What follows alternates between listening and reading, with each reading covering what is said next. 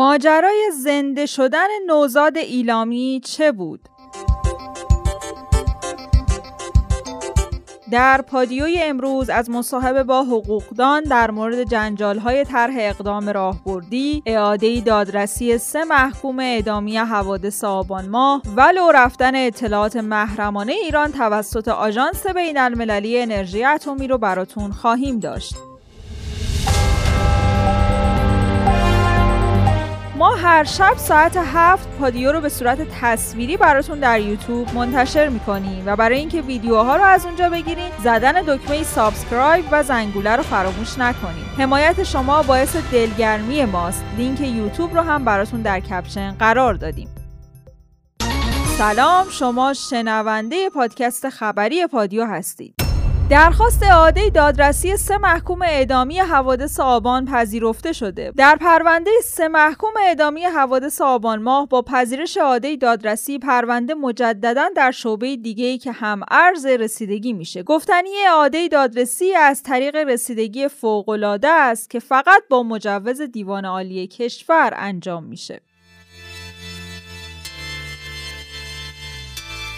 جنجال ها بر سر طرح اقدام راهبردی برای لغو تحریم ها ادامه داره. روزنامه اعتماد نوشته حسن روحانی اگه نخواد تن به اجرای این مصوبه بده و به چشم خیشتن شاهد خروج ایران از برجام و توقف اجرای پروتکل الحاقی باشه، باید موضوع رو از طریق عالی ترین مقام جمهوری اسلامی و حکم حکومتی حل کنه. شگفتیه که شورای نگهبان توی یه روز دو بار تشکیل جلسه داده تا منویات نماینده نماینده های 11 دوره مجلس شورای اسلامی اون هم در شرایط مخالفت رسمی علنی و تمام ایار دولتی ها رو تایید کنه. اقدامی که حالا خودش می‌تونه به یه جنجال تمام ایار تبدیل بشه و تا حدودی هم منجر به تکرار روزگار ریاست جمهوری محمود احمدی نژاد و اختلافاتش با علی لاریجانی در قامت رئیس قوه مقننه بشه. روزگاری که یک شنبه سیاهش همچنان توی یادها باقی مونده. یکی از اعضای کمیسیون امنیت ملی مجلس که نخواست اسمش هم فاشه به روزنامه اعتماد گفته من شنیدم که قالیباف برای برگزاری این جلسه تاکید داشته. ولی برخلاف این نماینده محمود عباسزاده در قامت یکی از اعضای فعلی کمیسیون امنیت ملی مجلس از جزئیات اتفاقات عجیب نیمروز چهارشنبه پرده برداشته. بر اساس اظهارات این نماینده زنوری رئیس کمیسیون امنیت ملی حدود ساعت 9 صبح با یه پیامکی از برگزاری این جلسه اعضا رو مطلع می‌کنه و می‌نویسه که جلسه جلسه فوقالعاده در پیشه. تو آینامه مجلس منعی برای برگزاری جلسات کمیسیون ها همزمان با صحنه علنی نیست ولی تا بوده رئیس مجلس از پشت تریبون به صورت علنی دستور برگزاری جلسه فوقالعاده رو به اعضای کمیسیون می‌داده. تا اینجای کار اقدام غیرقانونی اتفاق نیفتاده. اون چیزی که عیانه اینه که هماهنگی های نامتعارفی برای تصویب طرح خروج ایران از برجام و توقف اجرای پروتکل الحاقی وجود داشته. شورای عالی امنیت ملی هم درباره حاشیه های مربوط به مصوبه اخیر مجلس بیانیه داده و گفته قانون فوق مسئله خاصی به زیان مصالح ملی ایجاد نمی‌کنه و برعکس اون چیزی که برخلاف مصالح ملی بوده و مورد نگرانی همین جنجال هایی که شن و جایگاه نهادهای قانونی کشور رو مورد خدشه قرار داده و به وحدت و انسجام ملی خسارت وارد می‌کنه. ما هم در این خصوص گفتگویی داشتیم با آقای دکتر محمد شریف شاهی حقوقدان و استاد دانشگاه. آقای دکتر شاهی آیا اساسا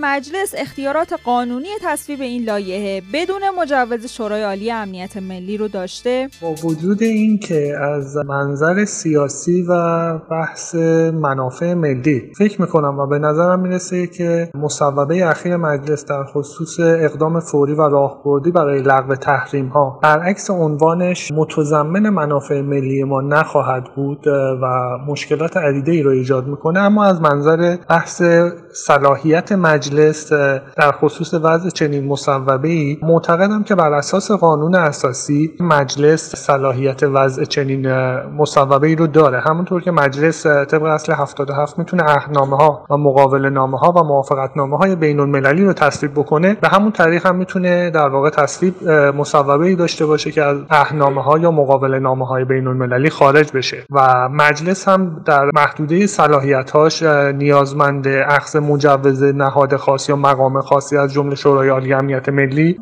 نداره و نیاز نیست مجوز شورای عالی امنیت ملی رو در این خصوص کسب بکنه. این رو باید در نظر داشته باشیم که اعمال قوه مقننه هم در چارچوب موازین قانونی باید صورت بگیره و یکی از اون موازین قانونی که محدودیت بر اعمال قوه مقننه و قانونگذاری ایجاد می‌کنه در واقع داخل شدن در امور اجرایی یا قضاییه. به تعبیر مجلس بایستی در امر قانونگذاری اصل تفکیک قوا رو رعایت بکنه. چیزی که من در این مصوبه می‌بینم و ایراد جدی که در این مصوبه وجود داره اینه که مجلس در امر اجرایی شده. چنین اموری عملا وارد شدن در امر اجراست و این برخلاف اصل تفکیک قوا و اصل شست قانون اساسیه و به نظر من ایراد این مصوبه مجلس علاوه بر اینکه حالا از منظر منافع ملی گفتم قابل نقد است ورود در امر اجرایی و تف... نقض تفکیک قواست از این حیثی که خب شورای نگهبانم به این مسئله توجه نکرد. ممنونیم از آقای دکتر محمد شریف شاهی حقوقدان و استاد دانشگاه که وقتشون رو در اختیار ما گذاشتن. زنده شدن نوزاد ایلامی روی سنگ قصالخانه بعد از یه اشتباه پزشکی توی بیمارستانی در ایلام گواهی فوت یه نوزاد آبدانانی صادر و به سردخونه منتقل میشه. بعد از انتقال از سردخونه به محل دفنش توی آبدانان که با فاصله حدود 175 کیلومتر بوده قصال متوجه ضربان ضعیف نوزاد میشه و شروع به عملیات احیا می‌کنه که منجر به زنده شدن نوزاد میشه. بعد از این واقعه دادستانی برای روشن شدن ماجرای نوزاد آبدانانی مهلت 48 ساعته میده. و دانشگاه علوم پزشکی ایلام هم توی یه اطلاعیه میگه روز شنبه یعنی امروز کمیسیون تخصصی بررسی و ارزیابی این مسئله با حضور تمام اساتید گروه اطفال استان توی دانشگاه علوم پزشکی ایلام برگزار میشن و نتیجه قطعیش هم به اطلاع عموم مردم شریف استان می‌رسه. ولی با این وجود متاسفانه آدین ایمانی نوزاد دو ماهه‌ای که با هوشیاری قصال آبدانانی زنده میشه توی بیمارستان ابوذر اهواز فوت می‌کنه آژانس روز گذشته در گزارشی اعلام می‌کنه که ایران سه آبشار جدید از سانتریفیوژ های پیشرفته رو در مجتمع نتنز نصب می‌کنه. بعد از انتشار این گزارش نماینده دائم ایران در آژانس اعلام می‌کنه که اطلاعات محرمانه ایران از آژانس لو رفته. گزارش محرمانه آژانس حاوی محتویات نامه محرمانه ایرانه و بلافاصله و حتی قبل از اینکه اعضای شورای حکام هم بتونن اون رو رهگیری کنن توی رسانه ها ظاهر شده. آژانس صرفاً در رابطه با بروزرسانی تحولات مسئولیت نداره و باید حفاظت از اطلاعات محرمانه پادمانی کشور میزبان رو هم تضمین کنه. واکنش رسمی نتانیاهو به ترور شهید فخریزاده. نخست وزیر رژیم صهیونیستی توی نشست مجازی مؤسسه تحقیقاتی هاتسن آمریکا در پاسخ به اینکه ایران اسرائیل رو مسئول ترور فخریزاده می‌دونه گفته اونها همیشه هر اتفاقی توی ایران رخ میده ما رو متهم می‌کنن. می‌خواد درست باشه یا نه. سیاست ثابت و همیشگی ما ایجاب می‌کنه که درباره چنین موضوعاتی اظهار نظر نکنیم. بنابراین الان همین کار رو نمی‌کنم.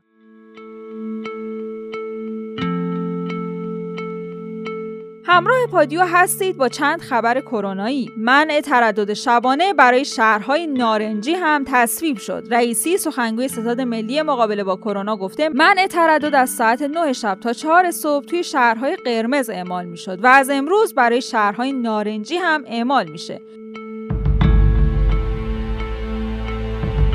جزئیات جدید درباره های ایرانی کرونا. سخنگوی سازمان غذا و دارو گفته اولین واکسن ایرانی کرونا مبتنی بر فناوری ویروس غیرفعال شده یا ایناکتیویتده دو واکسن ایرانی دیگه همزمان با فناوری mRNA که تکنولوژی مورد استفاده در دو واکسن مدرنا و فایزره الان در مرحله مطالعه حیوانی و پیشبالینی هستند که احتمالا به زودی به مرحله مطالعه بالینی می‌رسند. کشف واکسن به معنی پایان بحران کرونا نیست. تدروس ادهانوم مدیر کل سازمان جهانی بهداشت پیشرفت های حاصل شده در خصوص کشف واکسن کووید 19 رو تحولی مثبت توصیف کرده. اما گفته سازمان تحت امر او از این بابت نگرانه که این مسئله باعث ایجاد برداشت هایی درباره تموم شدن بحران شیوع کرونا شده.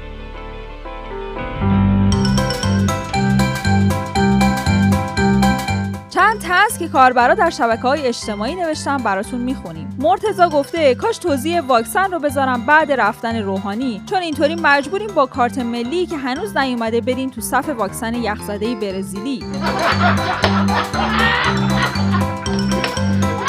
شراره نوشته امروز تو سونوگرافی متوجه شدم کلیه راستم 9 میلیمتر بزرگتر از کلیه چپمه. به نظر رسیده تر میاد. امیدوارم پول خوبی هم بابتش بدن.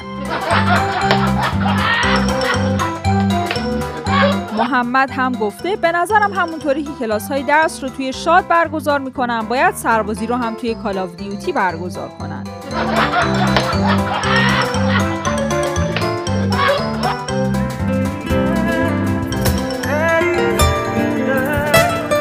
ممنون که امروز هم همراهمون بودید. پادیو رو با یک قطعه موسیقی به نام مجنون از حامد همایون به پایان میرسونیم. تا فردا عصر خدا نگهدار. یه قلب شکسته یه روح پریشون یه عاشق یه تنها یه بیکس یه مجنون.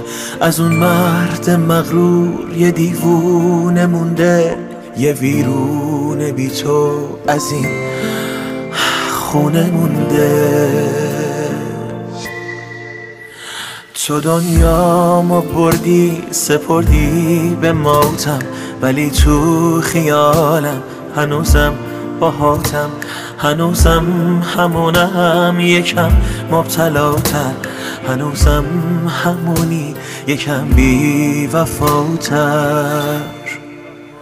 هنوزم همونم یکم مبتلاتر. هنوزم همونی یکم بی وفاتر یکم بی تفاوت. یه عالم غریبه. دل نیم جونم.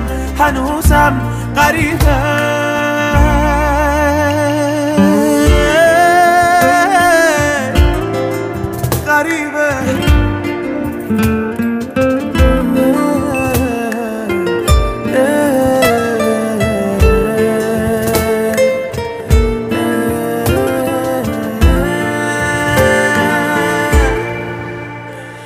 وقتایی گیجم واسط گل میارم. میام پیش عکست تو گلدون می‌ذارم.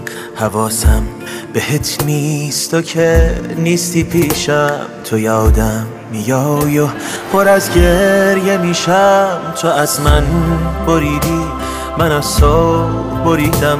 خدا رو چه دیدی؟ شاید خواب دیدم. که تو رفتی یا رفتم از این زمونه چی به روزم اومد؟ آخه کی می‌دونه؟ هنوزم همونم یکم مبتلاتر. هنوزم همونی یکم بی وفاتر یکم بی تفاوت یه عالم غریبه. دل نیم جونم هنوزم غریبه. هنوزم همونم یکم مبتلاتر هنوزم همونی یکم بی یکم بی تفاوت یه عالم غریبه. دل نیم جونم هنوزم غریبه. هنوزم همونم یکم مبتلاتر هنوزم همونی یکم بی وفاتر یکم بی تفاوت. یه عالم غریبه دل نیم جونم هنوزم غریبه. غریبه.